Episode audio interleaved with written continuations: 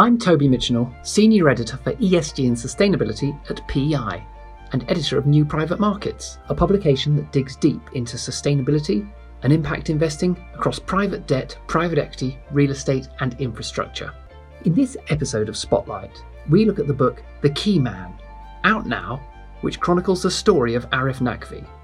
At the height of its pomp, Naqvi's firm, the Abraj Group, looks set to upend the old world order of private equity.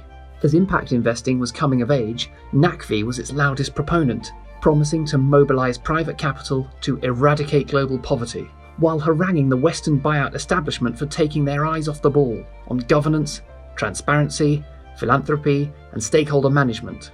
At the same time, however, he was diverting investor capital, $780 million of it, according to liquidators, to maintain his image as a modern private equity doyen. I had a chat with one of the book's co authors, Simon Clark, over Zoom.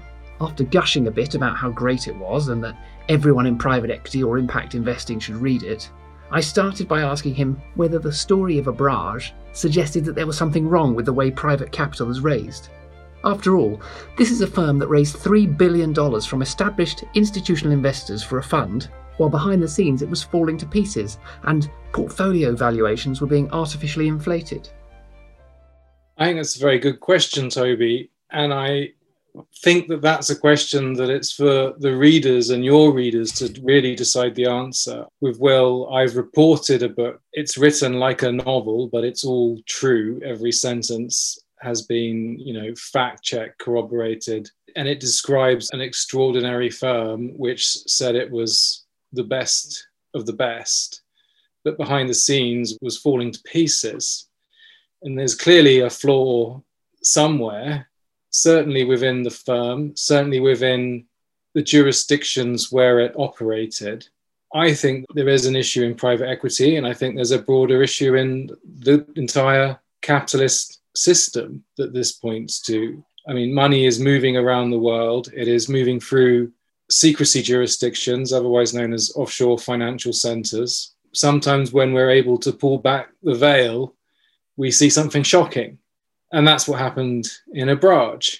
So, yeah, I do think there are definitely structural issues. This is certainly not all the doing of one person or one firm. We got onto one of the big themes of the book, in my eyes anyway, where the limitations of impact investing lie.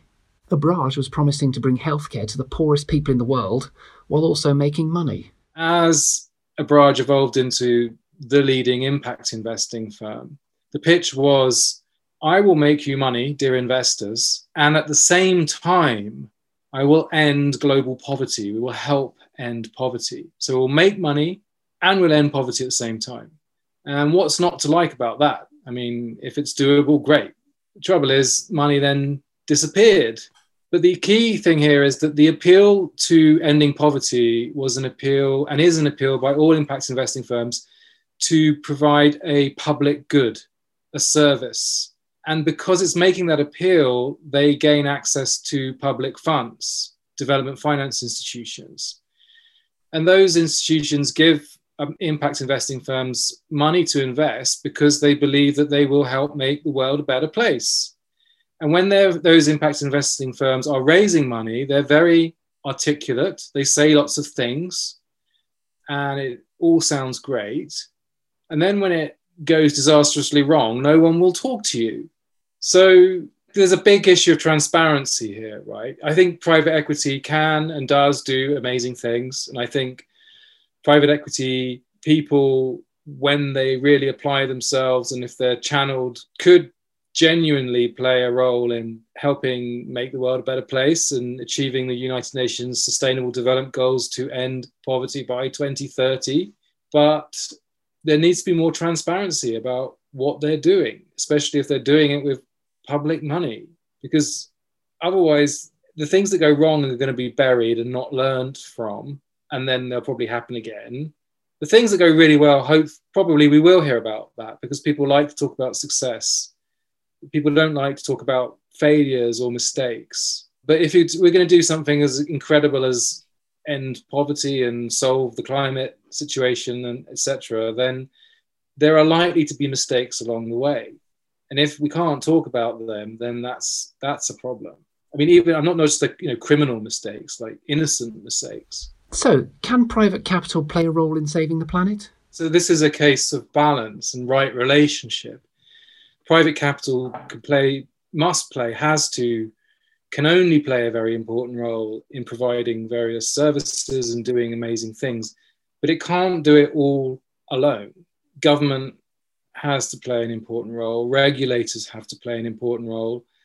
And in many cases, taxpayer funded or tax funded services, you know, does look like they can probably do a better job than those services being provided by private capital. So Abraj had this hugely ambitious project to create a global healthcare fund to provide health services to the poorest in the poorest countries in Africa and Asia you know, there's probably a very strong case at this point that it would be better if those countries were more effective at raising taxation and spending that taxation on health and education services, as happens in the United Kingdom. You know, we have a taxpayer funded healthcare system and it's proven to work very well in this COVID crisis.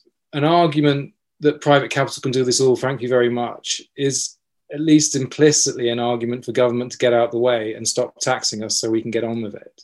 Maybe sometimes that's the right course of action, but maybe sometimes it's not. It's just mm. a PR campaign to reduce or eliminate taxation on companies and very wealthy people.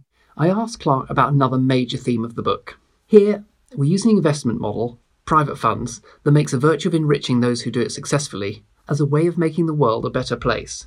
If one of the major problems this world faces is inequality and extreme poverty, is this type of investment doomed to be part of the problem rather than part of the solution? That is a good question. I'm, I hope you don't think I'm going to dodge it when I think you should really ask that to the impact investors. What I'll yeah. say is that we make it very clear in the book that there is a profound absence in this story and in the field of impacting investing in general. And that is is a profound absence of poor people involved in the conversation about impact investing.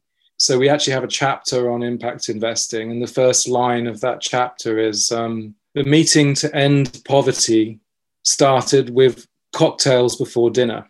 It's a pretty exclusive group of people having a conversation about being inclusive in my experience. And i think it, before we find the answers to the, the issues, it would be good to have a broader conversation. And there's another line in the epilogue, which I hope becomes much discussed in the book, which is that to have conversations about the global economy and poverty with only relatively wealthy or rich people in the room should become as unacceptable as a room full of men talking about gender equality. I mean, it, when the more you think about it, the more absurd it seems. So, what would Clark like readers to take away from this book? I do genuinely, sincerely hope that this book starts a conversation, which I personally think is long overdue. It's yeah. not about demonizing anyone or any company or any industry or any geography. There is a need for a genuinely inclusive conversation where people who haven't necessarily listened to each other before do start to listen to each other. I think it's really sad what's happened at Abraj, and I'm sorry that it has caused a lot of hurt to a lot of people, including Arif Naqvi. You know, he's probably suffered more than anyone else as a result of this. You know, there's plenty of evidence that he's now bearing the consequences of things that he has done, right? But doesn't make it easier to be in that situation. That again was Simon Clark, who co authored with Will Louch, The Key Man. It is, in my view, a must read for anyone in this business, so go grab a copy. This is Toby Mitchenall signing off for PEI and New Private Markets.